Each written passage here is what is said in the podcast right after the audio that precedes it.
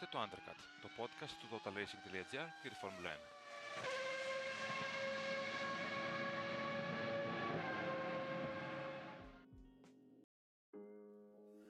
Βλέποντας κάπως ε, από μακριά την φετινή σεζόν, νομίζω ότι μια αλληγορία για τον σημερινό αγώνα θα μπορούσε να είναι και μια περίληψη των όσων έχουμε δει στο δεύτερο κομμάτι της. Ε, ειδικά στο πώς ε, τελείωσε ο αγώνας, στο τελευταίο του κομμάτι. Ε, γιατί έχω την αίσθηση ότι η μάχη του Αλόνσο με τον Πέρες, που ουσιαστικά σημάδεψε τον αγώνα, ε, είναι περισσότερα από μια απλή μάχη για τη τελευταία θέση του βάθρου και ένα καλό αποτέλεσμα για τον Ισπανό. Είναι η ωραιότερη μάχη της σεζόν, πέρα και πάνω απ' όλα. Δεν θυμάμαι κάτι αντίστοιχο φέτος, κάτι τόσο έντονο όσο αυτό που παρακολουθήσαμε στους τελευταίους αρκετούς γύρους του Grand Prix του Σάο Πάολο στη Βραζιλία. Έναν Φερνάντο Αλόνσο από τα παλιά, ο οποίος για μένα έκανε την καλύτερη του εμφάνιση τη φετινή σεζόν, τηρουμένων των αναλογιών και δεδομένων των συνθήκων.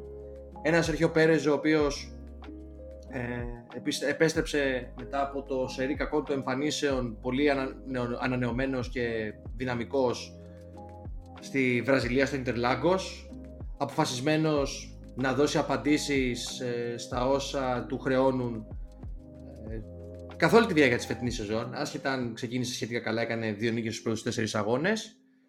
Ε, και το αποτέλεσμα για εμένα αφενός αναδεικνύει την ικανότητα που εξακολουθεί και έχει ο Αλόνσο και βασικά δεν χρειάζεται αναφορά σε αυτό. Έχει αποδείξει την αξία του φέτος ο Ισπανός, όταν έχει ένα μονοθέσιο στα χέρια του που είναι ικανό να του δώσει πράγματα. Γι' αυτόν όμως που ανησυχώ περισσότερο είναι ο Πέρες, ο οποίος πολύ φοβάμαι ότι μετά και τα τελευταία γεγονότα θα πέσει και σε μόνιμη δυσμένεια. Τολμώ να πω. Δυσμένεια Νόμι. όχι από την ομάδα ή από κάποιον άλλον, πιο, πιο πολύ από τον ίδιο, την, την, την ίδια και μάλλον την ψυχολογία. Από τον ίδιο τον εαυτό. Ναι, ναι. Ε, η αλήθεια είναι ότι σε τόσο, έντονα, σε, σε τόσο έντονες στιγμές δεν τις έχουμε συνηθίσει ε, φέτος, γιατί καλώς ή κακώς οι αγώνες είναι ε, το ενδιαφέρον μάλλον ε, στους τελευταίους γύρους σπάνια είναι τόσο έντονο, ε, ειδικά σε θέσεις τόσο ψηλά. Συνήθως έχουμε ξεκαθαρίσει αυτές τις καταστάσεις. ε, αυτό που έχει ενδιαφέρον ε, στο σύνολο του αγώνα είναι ότι ε, δεν φαίνεται από πουθενά ότι αυτοί οι δύο οδηγοί θα είχαν μάχη για την τρίτη θέση κιόλας στο, του, του βάθρου. Όχι γιατί δεν ήταν καλή Άστον Μάρτιν ή γιατί δεν έχουμε συνηθίσει τον Πέρες να, να έρχεται από τις πιο πίσω θέσεις, όπως έγινε και στη Βραζιλία, αλλά πιο πολύ γιατί είχαμε και θέματα περισσότερα από... το πω, ε, φ, φ, ήταν μια μάχη που κράτησε είκοσι πέντε γύρους σχεδόν και πολύ παραπάνω από το τελευταίο στιντ. Ήταν πολύ κοντά στο τέλος του, δε, του δεύτερου στιντ, έτσι. Ε, και νομίζω ότι το πώς εξελίχθηκε και το πώς διαμορφώθηκε όλη αυτή, όλη αυτή η συνθήκη στους τελευταίους γύρους ήταν κάτι το οποίο γενικά δεν το βλέπουμε. Είναι πολύ συνήθες, όχι, όχι απόλυτα σε μάχες που είναι η Red Bull με κάποιο άλλο μονοθέσιο, αλλά γενικότερα σε μάχες φέτος στις, στις ε, περισσότερες θέσεις κατάταξης, που οι, ειδικά στις πρώτες, που ο, ο, ο, ο πιο πίσω φτάνει τον, τον μπροστινό, τον περνάει εύκολα και, και ξεμακραίνει ακόμα πιο, πιο γρήγορα. Αυτό έγινε στην ικανότητα του Αλόνσο που προανέφερα και αν θες, γιατί αυτή είναι η σκληρή πραγματικότητα, διαχωρίζεις και τους δύο οδηγούς βάσει ταλέντου. Mm-hmm. Και διαχωρίζει και νομίζω και την ε, θέληση του Αλόνσο, την πυγμή του, πες το πως θες, ότι δεν παρατάμε καμία θέση, ειδικά όχι στο τέλος του αγώνα, αλλά γενικότερα σε όλη την ε, διάρκεια της σε, σε, σεζόν.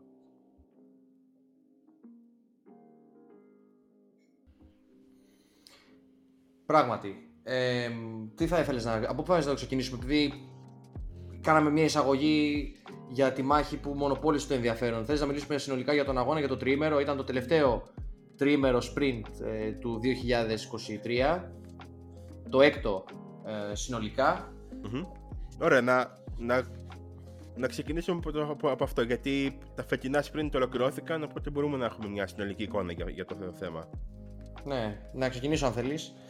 Ε, για μένα απέδωσαν credit ως ένα βαθμό στους εμπνευστές του format αυτού, format βέβαια το οποίο επιδέχεται βελτίωσης, έφεραν ανακατατάξεις σε επίπεδο ομάδων, δυσχέραναν το έργο τους στο πιεστικό πλαίσιο διεξαγωγής τους και αυτό δεν πρέπει να παραλυφθεί. Οι αλλαγές που ακούστηκαν όμως, και πιάνομαι από αυτό, οι αλλαγές που ακούστηκαν και εκτέθηκαν από διάφορους κύκλους, δεν ξέρω αν ανταποκρίνονται στην πραγματικότητα ε, για την επόμενη χρονιά, όπως για παράδειγμα ε, το να προηγούνται τα sprint των κατακτήρων δοκιμών, το shootout δηλαδή να πάρει την θέση των κατακτήρων της Παρασκευής, το sprint αυτό καθ' αυτό να διεξάγεται το Σάββατο το πρωί και οι κατακτήριες το απόγευμα του Σαββάτου για τον μεγάλο αγώνα της Κυριακής. Ε, κάτι τέτοιο δεν νομίζω ότι θα δούλευε, ε, δεν νομίζω ότι θα δούλευε στο βέλτιστο βαθμό προστέρψη του θεάματος. Ακριβώς αντίθετο, θα οθεί τους οδηγούς σε μια πιο συντηρητική προσέγγιση ε, με την ε, λήψη των λιγότερων δυνατών ρίσκων. Αν για μένα ε, χρειάζονται βελτιώσεις, και νομίζω το έχουμε συζητήσει και μαζί αυτό, Δημήτρη, off the record, είναι ενδεχομένως one shot κατακτήριες, αμφότερες κατακτήριες σε τρίμερα sprint, one shot και αναγκαστική αλλαγή ελαστικών με ανώτατο όριο ένα πλαφόν ε, στο πότε αυτό θα συμβαίνει στη διάρκεια των αγώνων sprint. Εγώ έτσι το βλέπω. Γενικά δεν έχω παράπονο, απλώς άφησε νομίζω πικρή γεύση ε, το sprint στην Αμερική και επανέφερε όλη αυτή την κουβέντα για ένα format που είχα πει και στο προηγούμενο επεισόδιο στο Μεξικό, αν θυμάμαι καλά, ή όχι, στην Αμερική, στο επεισόδιο της Αμερικής που ήταν το πρώτο τελευταίο sprint, ότι ε, δεν έχει ακόμα την πλήρη αποδοχή του κοινού. Κοίταξε, ε, αν το πάρουμε από εμπορικούς σκοπούς, αυτό που κάνει το sprint είναι ότι γεμίζει και τις τρεις ημέρες με δράση, έτσι. Έχουμε και τις τρεις ημέρες κάτι που είναι ε, ενδιαφέρον για να βλέπουμε. Έχει την Παρασκευή τις κατακτήριες, έχει το Σάββατο το, το sprint, έχει την Κυριακή τον αγώνα. Ε, από αγωνιστικής σκοπιάς μου φαίνεται πολύ πιο όμορφο, να το πω έτσι, ε, να δυσκολεύονται κάπως οι ομάδες, να μην τα έχουν όλα στο χέρι, να μην είναι εύκολο για εκείνες να έχουν ε, το τέλος setup ή τα, τα, την, την τέλεια διαχείριση σε κάθε αγώνα. Ε, έχουμε τρεις περιόδους δοκιμών που δεν ξέρω σε τι προσφέρουν παραπάνω, όχι στο, από εμπορικής άποψης, από αγωνιστικής άποψης. Δηλαδή, είδαμε τώρα την, την Mercedes να δυσκολεύεται πάρα πολύ, έτσι, να βρει setup. Αλλά είδαμε και τις υπόλοιπες έξι εφτά ομάδες να έχουν πολύ πιο ανταγωνιστικό πρόσωπο σε, με τα ίδια δε, δε, δεδομένα. Δεν άλλαξε κάτι ε, για προς όφελος των υπολείπων και σε, και σε ζημιά και Mercedes. Απλά οι Mercedes τα κατάφεραν να βρουν τις λύσεις, γι' αυτό και ήταν και τόσο πίσω. Ή τα όσα έγιναν στο, στην Αμερική με, το, με τον αποκλεισμό και του Hamilton και του Leclerc, και φαντάζομαι θα ήταν πολλά ακόμα τα μονοθέσια που θα είχαν θέματα με, τις, ναι, με, την, με, την, με το, το ξύλινο που το κόλλησα στο πάτωμα. Με τη σανίδα. Ναι, για μένα. Ναι, ναι, με, με τη σανίδα. Για μένα είναι Ε, πολύ ξεκάθαρο ότι μπορεί το sprint να μην είναι ένα τέλειο format, αλλά και μπορεί να μην έβγαλε τη Red Bull από την κορυφή σε όλα τα sprint. Στο, στο Κατάρ την έβγαλε, ας πούμε, από την κορυφή ε, το sprint αγώνας, πώς έγιναν εκεί. Ε, τώρα για το πλαφόν γύρων και το, και το one-shot του qualifying, αυτά είναι λύσεις που μπορούν να, να δοκιμαστούν. Το έξι στους είκοσι τέσσερις αγώνες, το ένα τέταρτο τη σεζόν δηλαδή να είναι με, με sprint. Αξιγά, δεν θα αλλάξει κάτι, δεν θα διαμορφώσει πρωταθλητή, δεν θα κρίνει το ποιος θα το πάρει. Ε, ναι, πάρα πολλά μπορούν να γίνουν, μπορεί να βελτιωθεί φυσικά, δεν, δεν είναι τέλειο όπως είπα, αλλά δεν είναι και κάτι το οποίο είναι τόσο χάλια και καταστρέφει τη Φόρμουλα ένα, όπως ακούμε να λέγεται. Τουναντίον, ήθελα να αναφέρω, επειδή δεν το ανέφερα νωρίτερα, δεν το παρέλειψα, το ες κιου τρία ε, στο shootout με τη μορφή που έχει τώρα, οκτώ, οκτώ λεπτών αν δεν κάνω λάθος, και υποχρεωτική τη χρήση ενός ε, φρέσκου σετ ε, μαλακής γόμας, ουσιαστικά λειτουργεί και σαν one shot, γιατί είδαμε στη Βραζιλία όλοι οι οδηγοί είχαν μία και μόνο προσπάθεια ε, στην οποία είχαν την ευκαιρία να αποδώσουν τα δέοντα. Και αυτό το έπραξε ο Νόρις το Σάββατο. Ε, από εκεί και πέρα, αν θες να μιλήσουμε για τον αγώνα αυτό καθ' αυτόν, τον κυριακάτικο αγώνα, ασχέτως της κατάληξής του που ήταν συναρπαστική και φοβερή, ε, δεν μπορώ να πω ότι με ενθουσίασε τόσο πολύ. Ήταν λίγος ως πολύ προβλέψιμες οι εξελίξεις, δεδομένων των όσων προηγήθηκαν στο τριήμερο, στο προήμιο του αγώνα, όσο, όσον αφορά τα στοιχεία που αποκομίσαμε για την δυναμική των ομάδων. Δηλαδή, ήταν ξεκάθαρο από νωρίς ότι η Aston Martin είχε ένα πολύ βελτιωμένο πρόσωπο συγκριτικά με τους τελευταίους αγώνες.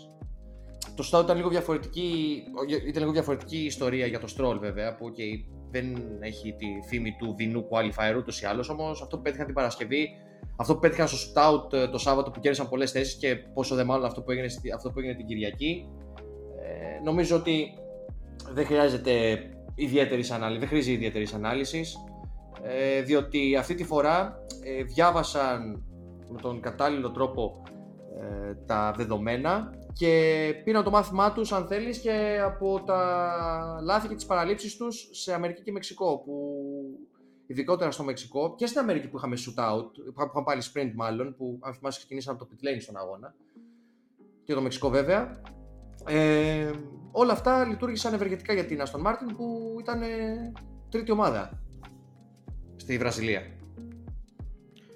Τρίτη ομάδα, και στον αγώνα ειδικά ε, είδαμε και ε, έχει πάλι ε, έχει κλέψει την παράσταση ο Αλόνσο, αλλά ο Στρολ είναι πέμπτος, έτσι, είναι μπροστά από τη Ferrari, είναι μπροστά από τις δύο Mercedes, ε, και εύκολα πέμπτος, δηλαδή δεν απειλήθηκε ποτέ από τον Sainz, πέρασε εύκολα και τον Hamilton και τον Russell, έτσι. Ε, γενικά στο Μάρτιν βρήκε ρυθμό στην πίστα που περιμέναμε μάλλον τα λιγότερα από εκείνη με βάση τα όσα έχουμε δει φέτος, ε, και φάνηκε να ε, επενδύει σε αυτόν τον αγώνα, γιατί εντάξει, είναι μια πίστα, ε, μπορεί να έχει συγκεκριμένα χαρακτηριστικά, έχει μεγάλες ευθείες, έχει αργές τροφές, έχει πολύ, πολύ, πολύ φρενάρισμα, αλλά νομίζω ότι δεν ξέρω αν το περίμεναν οι ίδιοι, πάντως σίγουρα ήταν κάτι το οποίο το είχαν δουλέψει πάρα, πάρα πολύ για να είναι τόσο καλοί ε, σε αυτόν τον αγώνα, σε αυτό το, το, το τρίμερο. Ε, Μένοντας πιο πολύ στον Αλόνσο, γιατί το έθιξα λίγο πριν, ε, και στο είπα και λίγο πριν γραπάμε να γράψουμε, μακάρι στα σαράντα δύο σαράντα τρία μας να έχουμε τέτοια όρεξη και τέτοια θέρμη και τέτοιο ε, πάθος, να το πω, ε, τσαγανό, πάθος. Και πάθος για να, ναι, ναι, ναι, για να διεκδικούμε το καλύτερο δυνατό. Και εντάξει, σαν τεράστια δεν είναι μεγάλη ηλικία για έναν κανονικό άνθρωπο, έτσι, όχι οδηγό Φόρμουλα ένα, αλλά αν, η αντίστοιχη ηλικία, ας πούμε, σε ανθρώπινη ζωή είναι πολύ μεγάλη, είναι ε, στα, στα τελείωμα της καριέρας που δεν ξέρω αν έχει ένα-δύο χρόνια ακόμα ο, ο, ο, ο, ο Ισπανός, αλλά πραγματικά από τις καλύτερες εμφανίσεις της σεζόν, και νομίζω ότι δικαιούται και με το παραπάνω αυτό που έγινε. Δηλαδή θα ήταν ίσως και λίγο έτσι όπως, έτσι όπως τελείωσε κιόλας ο αγώνας, ε, δεν ξέρω αν μπορεί κάτι να, να, να βρεθεί φέτος για να ψέξει τον Ισπανό, όχι για, τον, για τη Βραζιλία, γενικότερα στη διάρκεια της σεζόν, γιατί okay, κάποιος μπορούσε να πει ότι τους τελευταίους αγώνες έχει χάσει λίγο τη φόρμα του, η Aston Martin έχει χάσει την, την ταχύτητά της, αλλά η διατήρηση αυτής της δυναμικής στα ανώτερα στρώματα είναι κάτι το οποίο είναι πολύ, πολύ σπουδαίο, να το πω έτσι. Αυτά μπορούμε να τα αναφέρουμε και στο recap της χρονιάς, στο review της σεζόν, στο τέλος για τον Αλόνσο. Μένουν ακόμα δύο αγώνες, ποτέ δεν ξέρεις τι μπορεί να προκύψει. Αλλά σε μέσες άκρες δεν έχω να προσθέσω κάτι άλλο, με κάλυψες. Είναι το καλύτερο αποτέλεσμα της Aston Martin συνδυαστικά φέτος. Όχι στο ξεκίνημα της περίοδου που ήταν δεύτερο καλύτερο μονοθέσιο πίσω από τη Red Bull, τώρα στα χασομέρια της χρονιάς, όταν έχει απολέσει σταδιακά την δεύτερη, την τρίτη και την τέταρτη θέση στο πρωτάθλημα κατασκευαστών και δεν διεκδικεί και κάτι ε, ούτε η ίδια η ομάδα ούτε και οι οδηγοί της. Και μετά από το πολύ κακό back-to-back, τα δύο back-to-back τρίμερα σε Αμερική και γι' αυτό, και με, γι' αυτό είπα ότι ήταν... τηρημένο των αναλογιών και δεδομένων των συνθήκων είναι το σπουδαιότερο αποτέλεσμα του Αλόνσο και συνολικά για την Aston Martin. Η ομάδα όμως που στον αντίποδα, θα περάσω κατευθείαν σε αυτήν, που στον αντίποδα περιμέναμε πολύ γρήγορη στο Σαο Πάολο και αντιθέτως εμφανίστηκε αγνώριστη, ήταν η Mercedes, Δημήτρη, που πέρσι επί βραζιλιανικού εδάφους κατέκτησε την τελευταία της νίκη έως και τώρα με τον George Russell. Φέτος ε, είχαμε ένα μονοθέσιό της να τερματίζει στους βαθμούς, τον Lewis Hamilton, μετά κόπων και βασάνων, έτσι όπως τα έφερα στην όγδοη θέση, μετά κόπων θέση. και βασάνων. Τον George Russell να εγκαταλείπει, δεν είμαι σίγουρος αν πρόκειται για μηχανική βλάβη ή απλά για λευκή πετσέτα.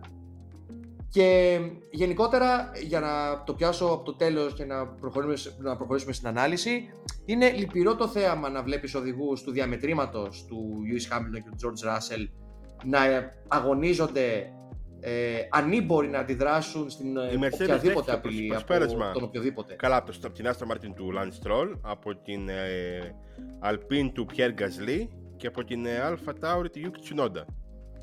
Δεν ξέρω αν στο σύνολο της σεζόν φέτος τους έχουν, προ, έχουν προσπεράσει και οι τρεις και τα τρία αυτά μονο, μονοθέσια. Ε, ο Στρόλ ίσως, ο Πιέρ Γκασλί δύσκολα, ο Τσουνόντα μου φαίνεται αδύνατο πριν από τη Βραζιλία να έκανε προσ, προσπέρασμα σε, σε μία από τις Μερσεντές. Ε, ο Γκασλί μπορεί και να έχει κάνει, αλλά όχι, στο Βέλγιο, στο sprint του Βελγίου δηλαδή, όλη η ιστορία παίχθηκε στα pit stop που κέρδισε πολλές θέσεις ο Γάλλος, άρα δεν νομίζω ότι υπήρχε επίσης προσπέρασμα.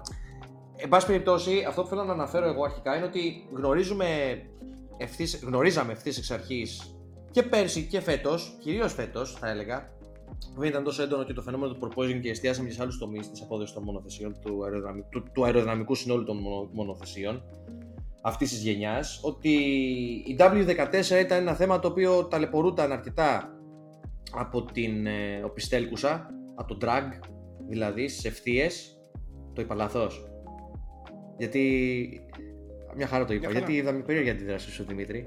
Να πούμε ότι στο recording γράφουμε με ανοιχτές κάμερες, γι' αυτό, γι αυτό αυτή η αναφορά. Εν πάση περιπτώσει, γνωρίζαμε αυτό το, αυτή την εν γέννη δυσκολία της ντάμπλιου δεκατέσσερα, όμως στη Βραζιλία, και εφόσον έχει προηγηθεί και ένα τρίμερο στο Μεξικό που η ομάδα έχει αποδώσει άψογα το πλάνο της και ο Χάμιλτον ειδικότερα έχει άρτια διαχείριση των ελαστικών του και το γεγονός αυτό του έχει χαρίσει και ένα εξαιρετικό αποτέλεσμα. Όταν λοιπόν μία εβδομάδα αργότερα βλέπεις τα δύο μονοθέσια της ομάδας τόσο στο sprint όσο και στο μεγάλο αγώνα να μην καταφέρνουν να διατηρήσουν σε κατάλληλη κατάσταση τα ελαστικά τους για πάνω από πέντε δέκα γύρους, κάτι έχει πάει πραγματικά λάθος στο σετάρισμα ε, εν όψη του συγκεκριμένου αγώνα. Είναι μέσα, είναι εντός των πλαισίων, ε, των πιεστικών πλαισίων του sprint που αναφέραμε και νωρίτερα στο επεισόδιο στην εισαγωγή μας όταν κάναμε αναφορά στο format. Την πάτησαν κοινώς. Ναι, είναι. Την πάτησαν, αλλά ρε φίλε, οκ. Okay. Τι πάει να πει αυτό? Δεν λέει κάτι. Δεν λέει κάτι. Για σένα δεν λέει κάτι, δηλαδή, ότι ο Χάμιλτον και ο Ράσελ. Ο Χάμιλτον το Σάββατο στο sprint ε, επίσης μετά κοπών και βασάνων πήρε δύο βαθμούς. Δεν λέει. Δεν, ναι. δεν λέει κάτι ότι έφταιγε ότι ήταν format ναι. sprint. Ότι είχαν λίγο χρόνο για το σετάρισμα. Ε, προφανώς είχαν ναι. λίγο χρόνο για το σετάρισμα. Τότε το ήξεραν. Δέκα μήνες το, το, το, το, το, το ξέρουν πριν. Τι πάνε πει, δεν, δεν ξέραν τι, τι, πρέπει, τι πρέπει να κάνουνε. Του βγήκε λάθος. Οκ, okay. τι να ε, λες όμως ότι σε κανονικές συνθήκες αγωνιστικών τριημέρων έχεις τα περιθώρια να δοκιμάσεις περισσότερα πράγματα και να κάνεις αλλαγές. Εντάξει, το έχουν... Οι Mercedes γενικότερα, για όποιον παρακολουθεί σε βάθος ε, τους αγώνες από την Παρασκευή, από την πρώτη περίοδο των ελεύθερων δοκιμών ως και τον κυριακάτικο αγώνα, ε, θα, έχει παρακολου... θα έχει παρατηρήσει ότι το ενενήντα τοις εκατό των φετινών αγώνων τις Παρασκευές οι Mercedes είναι κάπως στα χαμένα, αρκετά πίσω στην κατάταξη, ακόμα και σε αγώνες που αποδείχθηκε ότι είχε ταχύτητα το μονοθέσιο ε, και η οδηγή της. Επομένως, πράγματι μπορείς να πεις ότι ευθυνόταν αυτό, αν και το γνώριζαν όπως, ανε, όπως ε, επεσήμανες. Μωρέ, αυτό, αυτό, αυτό ευθύνεται, αλλά για μένα πιο πολύ μου κάνει θέμα δομικό της ομάδας παρά θέμα του, του, ε, του format. Γιατί δεν είναι μόνο η Mercedes, είναι άλλες εννιά ομάδες. Είχαν και, και εννιά ομάδες θέματα από το, από το, από το sprint. Αυτό που, θέλω, αυτό που έχει νόημα να αναφέρει κάποιος είναι ότι ε, η Mercedes έχει χάσει δύο πολύ βασικά στελέχη μέσα στην σεζόν και ένα ε, ακόμη πιο βασικό, τον, τον James Vowles, στο ξεκίνημα της σεζόν φέτος. Το οποίο ε, μπορεί να, να λένε ότι είναι μεγάλη ομάδα και ότι έχουν βάση και, και δομή κτλ. Αλλά σίγουρα θα επηρεάσει κάπου. Και φαίνεται ότι επηρε, επηρε, επηρε, επηρεάζει την Mercedes ε, όλο αυτό. Και είναι και λογικό κιόλας άμα θες ε, να, να επηρεάζεται. Απλά ε, να μην έχουμε και τις υψηλές, υψηλές απαιτήσεις, αν είναι έτσι. Δηλαδή, αν μας λένε ότι φταίει το, το, ε, ε, ε, το format και όχι ε, η ίδια η δεμή της ομάδας, ε, να, να πούμε και εμείς τότε ότι α, η Mercedes δεν θα πάει για τίτλο. Δεν έχει τις... Ε, Ε, άμα δεν μπορεί να ανταποκριθεί σε, ένα, σε μια απλή αλλαγή format, όποιοι και αν είναι αυτή, εκεί να το κάνουμε τότε. Ε, έξι αγώδες δηλαδή θα είναι χάλια μέσα στην σεζόν. Φαντάζομαι εσύ κάνεις νίξη ουσιαστικά για τις αποφάσεις που λαμβάνονται στη διάρκεια των αγωνιστικών τριημέρων και όχι τόσο για τη σχεδίαση γιατί, του μονοθεσίου. Γιατί μην ξεχνάμε, μην ξεχνάμε, ναι, ναι, μην ξεχνάμε ότι το... πολύ νωρίς τη χρονιά, μετά το Μπακού, αν θυμάμαι, και στο Μονακό. Γιατί ακυρώθηκε, δεν, δεν διεξήχθη η Ήμολα φέτος. Ε, η ομάδα άλλαξε εκβάθρον το μονοθέσιό της. Άφησε πίσω της μια λογική και μια προσέγγιση ε, που ακολούθησε για ενάμιση χρόνο. Επέμεινε σε αυτή δικαιολογημένα, διότι είναι, είναι αν θέλεις, το παιχνίδι αυτό του πρωταθλητισμού στο υψηλότερο επίπεδο. Τέτοιο που πολλές φορές κορυφαίοι, οι κορυφαίοι διακατέχονται από εγωισμό. Το είχα ξαναπεί νομίζω σε κάποιο επεισόδιο αυτό τότε. Και οι Mercedes λοιπόν ε, περίμενε μέχρι την τελευταία στιγμή ε, προσπαθώντας τα πάντα να πάρει το μέγιστο από την προσέγγιση των Zero Side Pod που υιοθέτησε αρχικά, δεν τα κατάφερε. Παραδείχθηκε εντός εισαγωγικών την ήττα της και προχώρησε, αλλά οι αλλαγές αυτές που εφαρμόστηκαν δεν είναι τόσο εύκολο να αποδώσουν. Ούτως ή άλλως ξέρουμε ότι έχουν επικεντρώσει την προσοχή τους στην επόμενη χρονιά. Ο James Allison θα έχει πλέον ενεργότατο ρόλο, θα, είναι, θα έχει την πρωτοκαθεδρία στον σχεδιασμό του επόμενου μονοθεσίου της γερμανικής ομάδας και εκεί, έχει, και εκεί έχουν εστιάσει όλοι στον οργανισμό, αλλά η εικόνα αυτή είναι λυπηρή, θα επαναλάβω. Η εικόνα της Βραζιλίας, έτσι. Μα δεν... Για μένα είναι πιο λυπηρό από την εικόνα του να λες ότι φταίει που δεν σε τέρμεσε το μονοθέσιο επειδή είχαμε λιγότερες χρόνο δοκιμών. Οι υπόλοιποι την ίδια χρόνο δοκιμών είχαν, γιατί το κάνουν σωστά. Δηλαδή... Ε... Τέλος πάντων, ε, για τη Mercedes το αγωνιστικό σχόλιο που έχω να κάνω, γιατί και εκεί δεν τα πήγαν καλά, είναι ότι πάλι δεν, δεν ξέραν τι θέλαν να κάνουν στον αγώνα. Πάλι δεν ξέρουν τι θέλουν να κάνουν. Ε, μου θύμισαν πάρα πολύ Ferrari, ειδικά το, τα κακά χρόνια, δηλαδή εκεί δεκαεννιά είκοσι, πριν αρχίζουν λίγο να είναι πιο ανταγωνιστικές, που δεν ξέρουν τι κάνουν μέσα στον αγώνα. Δηλαδή, ε, συζητάμε, θα έχουμε το πλάνο Α, το πλάνο Β, ε, έχουμε μάχη με τον Πέρες, αλλά ε, θα σου πούμε γιατί συζητάμε ακόμα τι στρατηγική θα ακολουθήσουμε. Ε, τι στρατηγική θα ακολουθήσετε, ρε παιδιά, πέρασε ο Πέρες, θα πέρασε και το Χάμιλτον. Τώρα είναι αργά. Τώρα θα πάει στα κομμάτια. Δυστυχώς τα όσα έγιναν στο Κατάρ με τη σύγκρουση των δύο οδηγών στην εκκίνηση του αγώνα εκείνου, ε, νομίζω ότι ε, έθεσαν πρώτο, έφεραν το πρώτον ευθυνών του τον Τότο Βολφ, ο οποίος αναγκάστηκε να, όχι να τραβήξει το αυτί των οδηγών του, να υιοθετήσει κάποιους κανόνες εντός εισαγωγικών ως προς τη συμπεριφορά τους μέσα στην πίστα, διότι πράγματι η κατάσταση ανάμεσα τους είχε οξυνθεί, είχε οξυνθεί σημαντικά. Το κατά πόσο αυτό τώρα μπορεί να βρει εφαρμογή και να λειτουργήσει σε βάθος χρόνου, επέτρεψε μου να αμφιβάλλω γι' αυτό, διότι μιλάμε για οδηγούς με πολύ μεγάλο εγώ και εννοείται εφτά, εφτά φορές παγκόσμιος πρωταθλητής και ίσως ο κορυφαίος οδηγός ε, για κάποιους όλων των εποχών και ένας φέρελπης και ενδεχομένως κορυφαίος οδηγός μελλοντικά και πρωταθλητής. Είναι δύσκολο να συνυπάρξουν. Τα αποτελέσματα τα είδαμε. Οι Mercedes ε, παρά το στραπάτσο αυτό της Βραζιλίας, θα προσπαθήσει ε, όσο πιο ανέμακτα γίνεται να ολοκληρώσει τη χρονιά, να πάρει το μέγιστο εννοείται, αλλά να κρατήσει τη δεύτερη θέση, που πιστεύω θα τα καταφέρει. Μετά και τον αγώνα αυτό δεν νομίζω ότι ε, συντρέχει κίνδυνος ιδιαίτερος να απολέσει. Ναι, αυτό που σιγουρεύτηκε, σίγουρα, αυτό που σιγουρεύτηκε κατά πάσα πιθανότητα είναι η δεύτερη θέση του Πέρες κατά στους οδηγούς από το Χάμιλτον, είναι στους τριάντα δύο βαθμούς νομίζω από η διαφορά των δύο. Ναι, γενικότερα είμαι στην Mercedes. Η δεύτερη θέση λέει περισσότερα για τις υπόλοιπες ομάδες παρά για την, για την Mercedes. Ε, Πώς το λένε οι Αμερικανοί, ε, if you ain't first, you're nothing. Αν εσύ πρώτος δεν είσαι τίποτα. Κάπως έτσι πιστεύω ότι λειτουργούν και στη Mercedes. Επειδή το ανέφερες και πίστευα ότι θα έπαιρνα την πάση και την παίρνω κάπως ετεροχρονισμένα, η Mercedes έπαιξε Uno Reverse.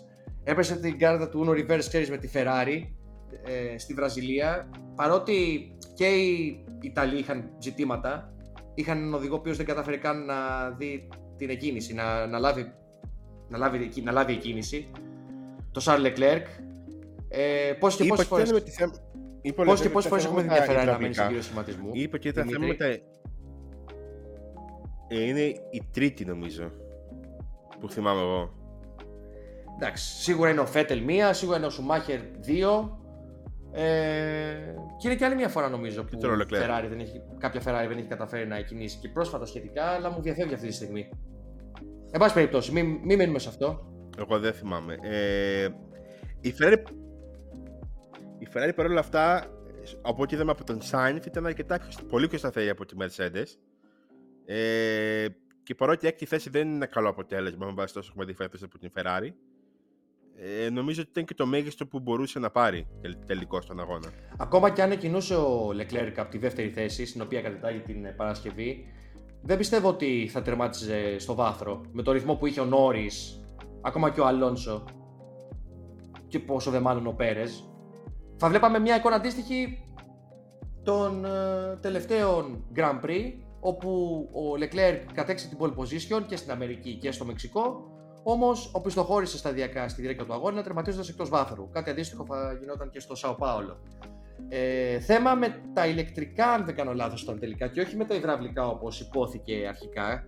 Ε, κάποιο, σύστημα, κάποιο σύστημα στο μονοθέσιο της ομάδας, το οποίο σε περίπτωση βλάβης λειτουργεί, ε, λειτουργεί αντίστοιχα και μπλοκάρει τον πίσω άξονα, αν διάβασα καλά. Ε, έγινε κάτι αντίστοιχο με το μονοθέσιο του Leclerc στο ίδιο σχηματισμό. Ο Μονεγάσκος έπεσε, βρέθηκε στον τοίχο και εκεί κάπου τελείωσε η, η μέρα του. Ε, αν μπορούμε επίσης κάτι να σχολιάσουμε και σε αντιπαραβολή με τα όσα λέγαμε για τη Mercedes, είναι ότι στο sprint του Σαββάτου η Ferrari, παρά την πίεση που δέχτηκε ο Sainz, που φαινόταν από νωρίς ότι ζοριζόταν με τα ελαστικά του, τελικά κράτησε το βαθμό και ο Leclerc τερμάτισε εύκολα εντός αυτών. Μια πτυχή που σίγουρα θα θέλουν να κρατήσουν και εν ώψη της επόμενης περίοδου και του νέου μονοθεσίου, έτσι, είναι, μια... είναι θεμελιώδες λίθος. Το εντυπωσιακό που έχω δει με τη Ferrari, και νομίζω ότι παίζει ρόλο και στα όσα έχουν περάσει ε, φέτος, είναι ότι δεν έχουν φάει, δηλαδή έχει φάει μια ποινή ο Leclerc στο δεύτερο αγώνα της σεζόν, ποινή για αλλαγή μέρους του κινητήρα.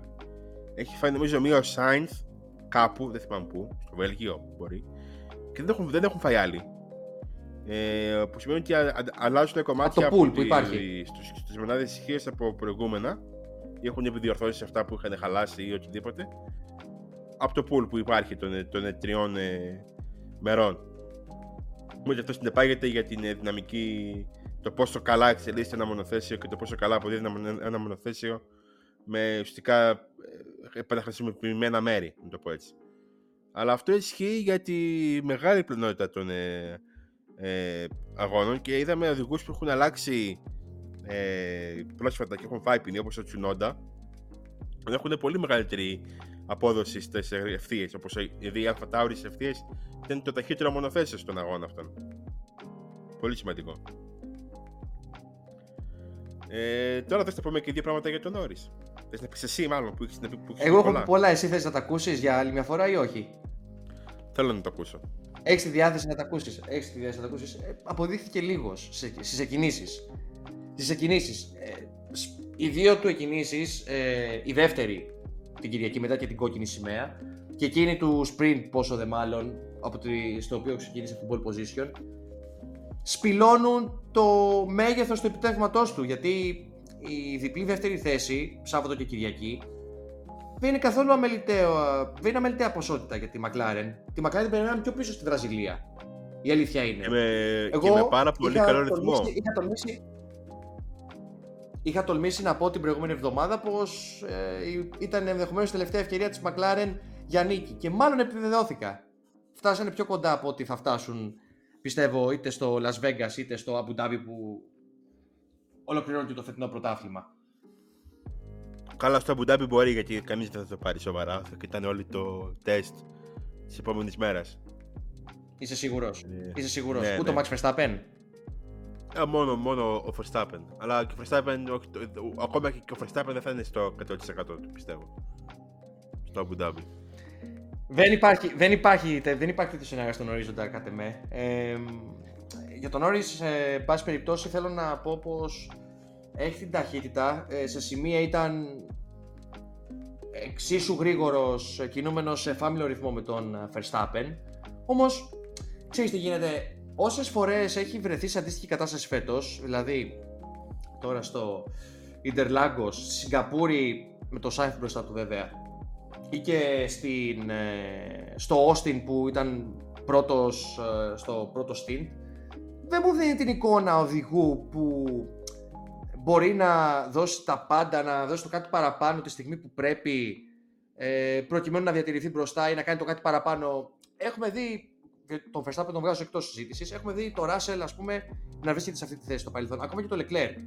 Ο Norris τέτοια δείγματα δεν έχει δώσει ακόμα. Περισσότερο, ε, αυτό που καταλαβαίνω εγώ είναι ένα κράμα ε, πίεσης, δεδομένης πίεσης που υπάρχει, εφόσον το διακύβευμα είναι μεγάλο, και αδυναμίας διαχείρισης τέτοιων καταστάσεων. Να, πω, να σου πω, ε, συμφωνώ στο μεγαλύτερο μέρος. Δεν ξέρω αν είναι μόνο θέμα πίεσης, όσο θέμα χαρακτήρα. Δηλαδή, έχει δει τους δύο του teammate, τους δύο τελευταίους του teammate, να παίρνουν νίκες.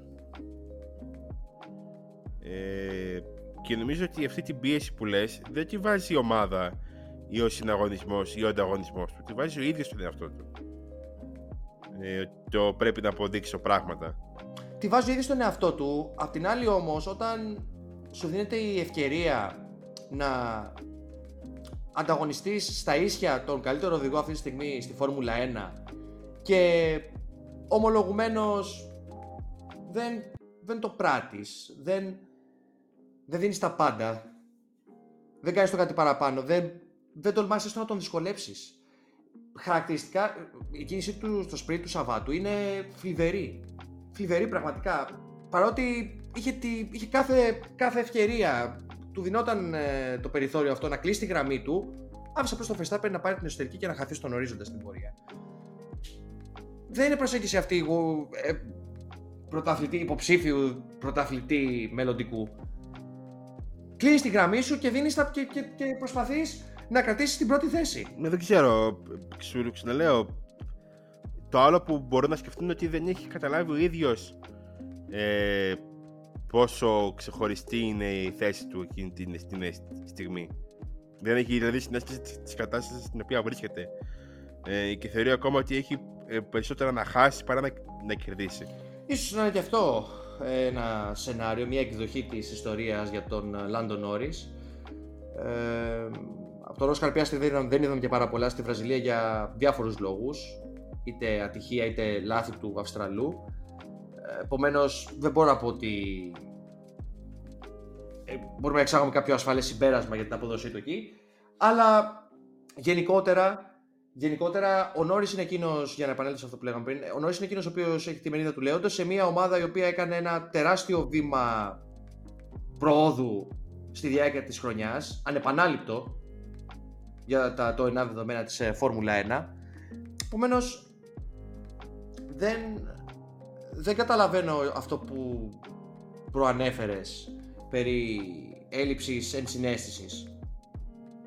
Μια χαρά μπορεί να καταλάβει ο Νόρις ε, τις απαιτήσεις που υπάρχουν ε, από μεριάς του σε έναν μεγάλο οργανισμό όπως είναι και η McLaren, έναν πολύ ιστορικό οργανισμό. Πόσο δε μάλλον τώρα που υπάρχει η ευκαιρία να επανακάμψει και να επανέλθει στα παλιά επίπεδα απόδοσης. Ναι, απλά τα, αυτά που έχει ζήσει ο Νόρις ως McLaren δεν είναι αυτά που, που έχει ζήσει ε, ο περισσότερος κόσμος. Δηλαδή, αν σκεφτεί κανείς ότι το δύο χιλιάδες οκτώ, στο τελευταίο τίτλο της McLaren, ο Νόρις ήταν οκτώ και όταν μεγάλωνε και έτρεχε σε αγώνες μεγάλους βιληνικούς, η McLaren ήταν ε, στα κάτω της. Ε, γίνεται αντιληπτό ότι δεν είναι ότι ο Νόρις έχει γνωρίσει τη McLaren ως την υπερδύναμη που θυμόμαστε εμείς, ας πούμε. Ούτε, ούτε, για μένα, ούτε, ούτε αυτό είναι για μένα δικαιολογία. Ούτε για μένα αυτό είναι δικαιολογία.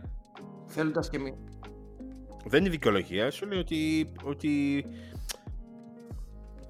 Στο λέω από την άποψη ότι δεν είναι ότι ο Νόρις μπήκε στη McLaren ε, ως δεύτερος οδηγός ενός καλύτερου οδηγού και μπήκε με το ζόρις από τα αθλήματα από την αρχή. Μπήκε με ένα μονοθέσιο το οποίο την προηγούμενη χρονιά ήταν πρώτο, πρώτο τελευταίο.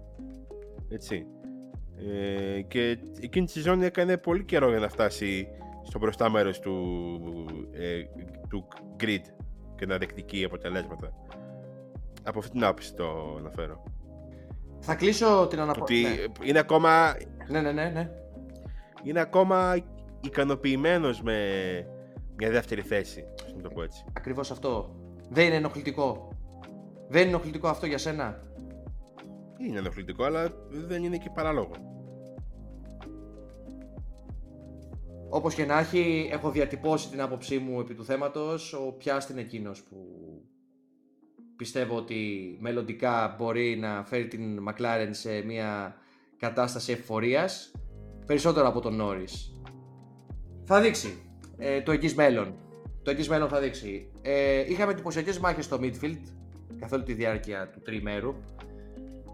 Ε, η Αλφα Τάουρι ξεχώρισε ε, συγκριτικά με τους άμεσους αντιπάλους της. Πήρε σημαντικούς βαθμούς που την φέρνουν πλέον μόνη όγδοη στην, ε, ε, στο πρωτάθλημα των κατασκευαστών. Και πάνω απ' όλα ε, ο Γιούκι Τσουνόντα έκανε για μένα το κορυφαίο του τριήμερο φέτος συνολικά. Δεν, δεν φαίνεται και τόσο αυτό από το ναι. τερματισμό του στην ένατη θέση την Κυριακή, όσο από αυτά που έκανε το Σάββατο, από τον τρόπο με τον οποίο κατάφερε και ανέκαμψε μετά τις ατυχίες της Παρασκευής, όπου ήταν κάπως λοταρία η όλη φάση στις κατακτήρες δοκιμές, με τις συνθήκες που επικρατούσαν. Και βέβαια ο Ντάνιελ Ρικιάρντο, ο οποίος ήταν ο πρωταγωνιστής του sprint αγώνα.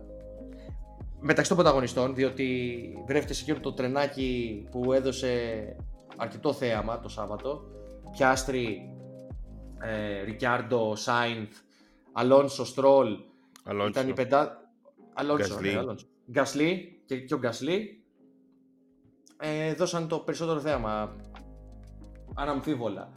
Αλλά μου έκανε εντύπωση κάτι που έγραψε στο report του sprint, Δημήτρη, ότι η αποχή του από την αγωνιστική δράση ενδεχομένως να έπαιξε ρόλο στον τρόπο με τον οποίο εν τέλει έχασε τον ένα και τελευταίο βαθμό που έδινε η όγδοη θέση. Θα ήθελα να μου το αναλύσεις αυτό, το σκεπτικό σου. Ε, ναι, φαίνεται ότι ο Ρικάρντο που θυμάμαι στα πρώτα του βήματα με τη Red Bull, να είμαι πιο σοβαρός, ήταν ένας οδηγός ο οποίος στις μάχες ήταν ε, ε, υπολόγιζε τα πάντα, όχι απαραίτητα σε, μέσα στον αγώνα ή σε, στη φθορά ναι. των ελαστικών ή και πάλι όμως, παιδί μου, στην διαχείριση, αλλά στις μάχες ειδικά ήταν ένας πολύ ολοκληρωμένος οδηγός και μου φάνηκε ότι τώρα στο, και, και, στην Αμε, και στην Αμερική και στο Μεξικό, όχι τόσο στο Μεξικό αλλά και στην ε, ε, Βραζιλία κυρίως, ότι Στο, στο sprint δηλαδή, γιατί στον αγώνα δεν είδαμε και τίποτα τρομερό, ούτως ή άλλως. Ε, ότι κάπως, ξέρω, κάπως αφήνει ανοιχτές πόρτες, κάπως δεν ολοκληρώνει όπως, τα, όπως, τα, όπως τον θυμάμαι να ολοκληρώνει τα, τα προσπεράσματά του. Με θυμάμαι έναν Ρικάρντο ο οποίος ήταν full επιθετικός στα φρένα, full ε, ε, ε, απόλυτος στις ε, γραμμές του. Ε, αυτό δεν το έχω δει ακόμα. Είναι ένας οδηγός που είναι ακόμα σε top επίπεδο και φάνηκε αυτό με το πώς έχει διαχειριστεί τους αγώνες από την επιστροφή του και μετά. Αλλά ακόμα κάτι λείπει να δούμε τον Ρικάρντο, τον πριν Ρικάρντο που είδαμε τα προηγούμενα χρόνια, πριν, πριν πάει στη McLaren. Εγώ θα πήγαινα και ακόμα πιο πίσω. Μιλάς για τον Ρικιάρντο μέχρι το δύο χιλιάδες δεκαοκτώ. Έχουμε δύο χιλιάδες είκοσι τρία, έχουν περάσει πέντε χρόνια. Ε, σε καμία περίπτωση δεν είναι ο ίδιος οδηγός. Όχι, ρε φίλε, και, και, το, και το είκοσι στη Ρενό ήταν πολύ επιθετικός στις μάχες του. Στα μάτια μου δεν ήταν στον ίδιο βαθμό με την Red Bull. Αλλά όπως και να έχει, εγώ κρατάω από τον Ρικιάρντο γενικότερα την προσαρμοστικότητά του και την αυτοπεποίθηση που okay, δεν πηγάζει από την οδήγησή του, αλλά από, την, από τη συνολική του συμπεριφορά, την αγων, αγωνιστικά πάντα μιλάω, μετά από το τραυματικό του πέρασμα από τη Μακλάρεν, ειδικά πέρσι, ε, θυμόμαστε όλοι τι, ε, τι τράβηξε ο Ρικιάρντο, ο οποίος δεινοπαθούσε εντός των τυχών της βρετανικής ομάδας. Δεν παίζει λοιπόν για μένα τόσο μεγάλο ρόλο το πρόσφατο παρελθόν, όσο ενδεχομένως και η ικανότητα των οδηγών γύρω του, έτσι. Μιλάμε για τον Πιάστρι που είναι το... ένα από τα μεγαλύτερα prospect αυτή τη στιγμή στη Φόρμουλα ένα, αν όχι το μεγαλύτερο. Μιλάμε για τον Φερνάντο Αλόνσο, μιλάμε για τον Κάρλος Σάινθ με τη Ferrari. Δεν μιλάμε για οδηγούς που είναι τυχάρπαστοι.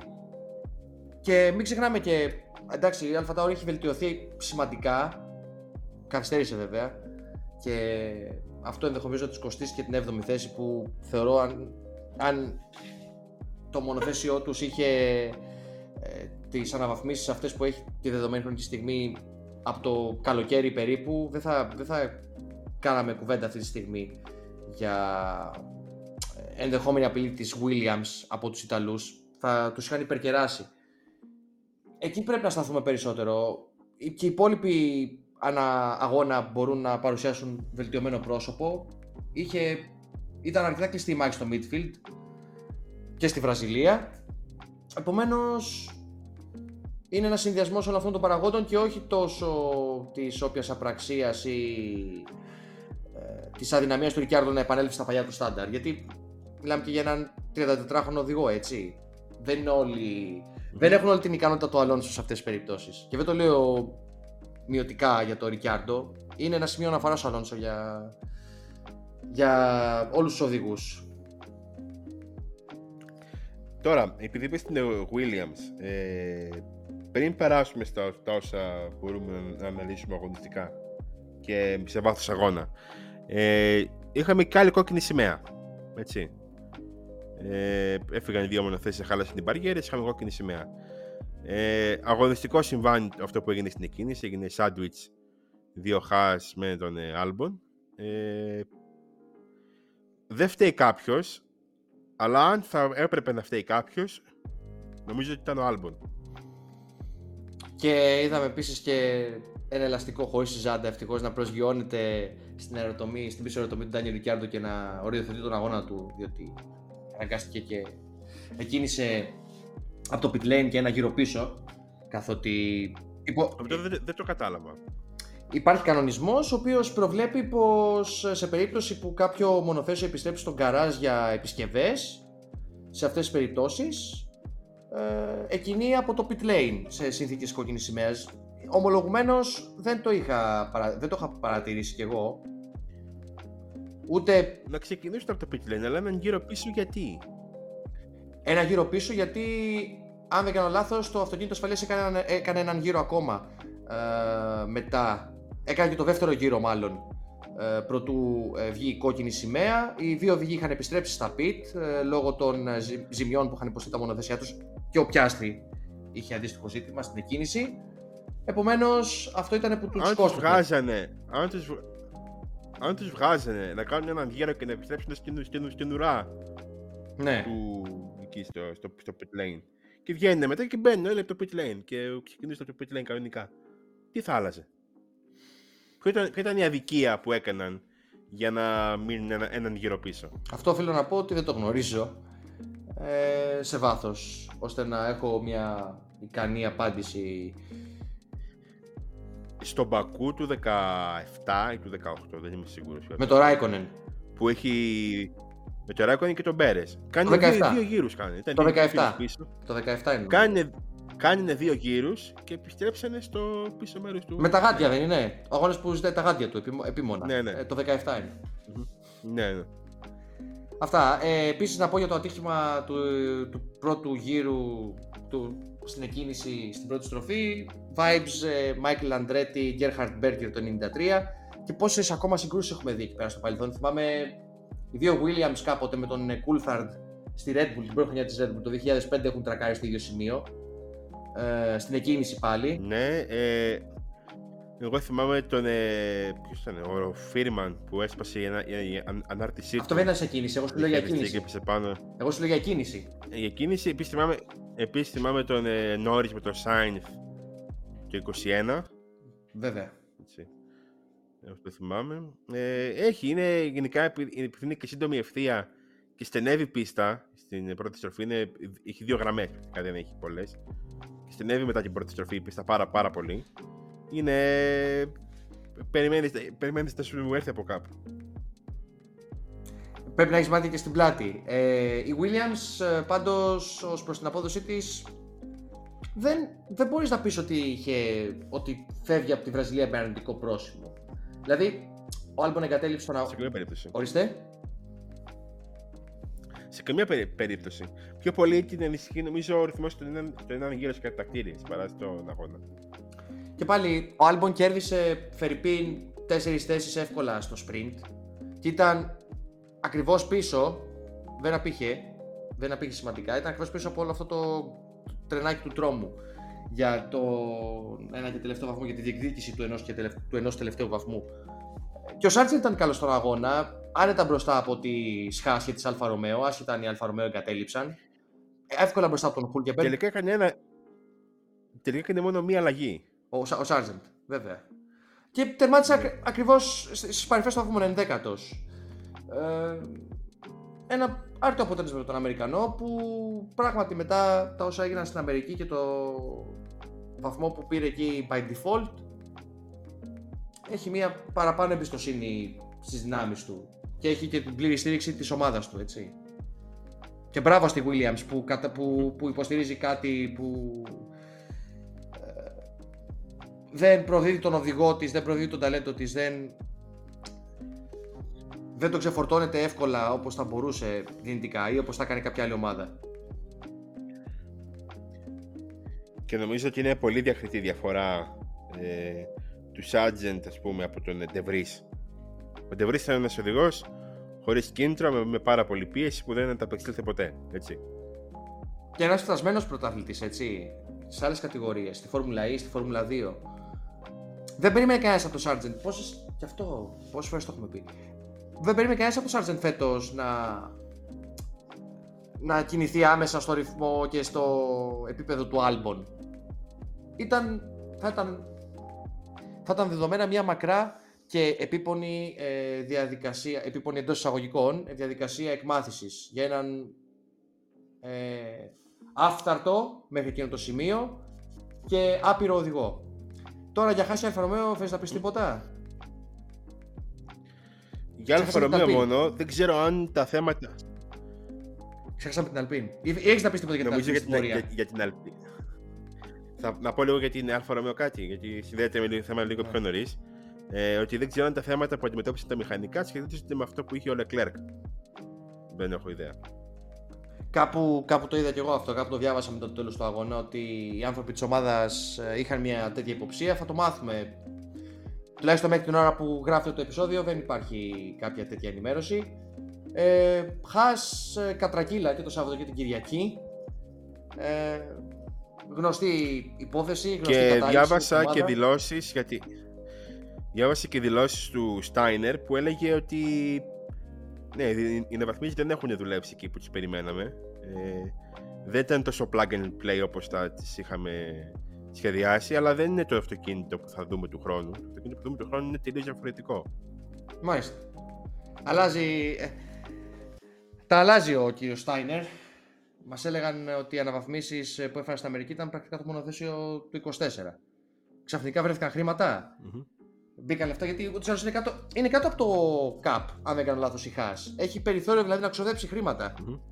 Και αυτό έγινε στους χορηγούς της. Η Χάς, επειδή ήταν τελευταία το είκοσι δύο, δεν, δεν, δεν ήταν τελευταία, το είκοσι ένα, είχε περισσότερα χρήματα να δαπανίσει μέσα στο είκοσι δύο. Ναι. Αλλά δεν ξέρω αν αυτό μεταφράζεται σε, σε χρήματα για φετινή ανάπτυξη. Δηλαδή δεν ξέρω αν, μπορούς, αν μπορείς να, να κρατήσεις χρήματα για την επόμενη χρονιά. Νομίζω πως όχι. Εγώ αυτό έχω διαβάσει πάντως, ότι οι Αμερικανοί είναι κάτω από το ΚΑΠ. Τώρα, ποιος μένει, κατηγορίες και κεφαλαφές στην Αλπίνη ή Αλπίνη σκέτο? Ε, δεν θέλω να πω κατηγορίες, δεν θέλω να την πω στις κατηγορίες. Θέλω να κάνουμε μια ειδική αναφορά για την Αλπίνη, γιατί okay, ο Γκασλί ήταν πάρα πολύ καλός, εκεί, αυτόν τον έχω στις κατηγορίες.